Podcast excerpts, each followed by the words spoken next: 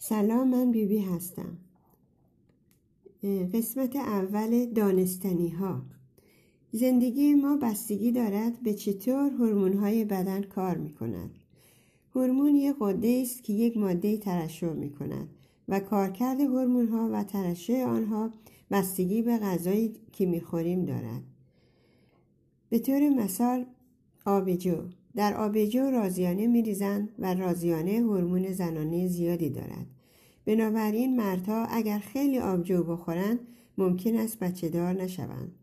دخترها اگر آبجو بخورند زودتر به بلوغ می‌رسند.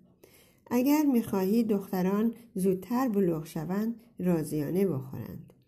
ولی اگر پسرها رازیانه بخورند بلوغ آنها عقب میافتد. گوشت گاو نر هورمون مردانه دارد. برای پسرها خوب است اما برای دخترها بد است.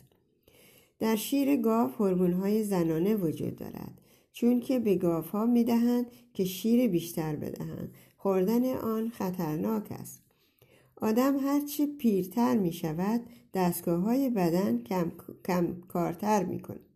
کم, کم کار می کند و آن کم آدم کمبود هورمون می آورد ترشح هورمون می آورد برای اینکه دستگاه های بدن را دوباره جوان کنیم باید زیاد میوه خورد.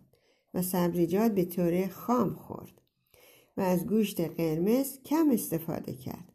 ماهی و مرغ بیشتر بخورید و مغزها و دانه ها هم مفید هستند. فراموش نشود.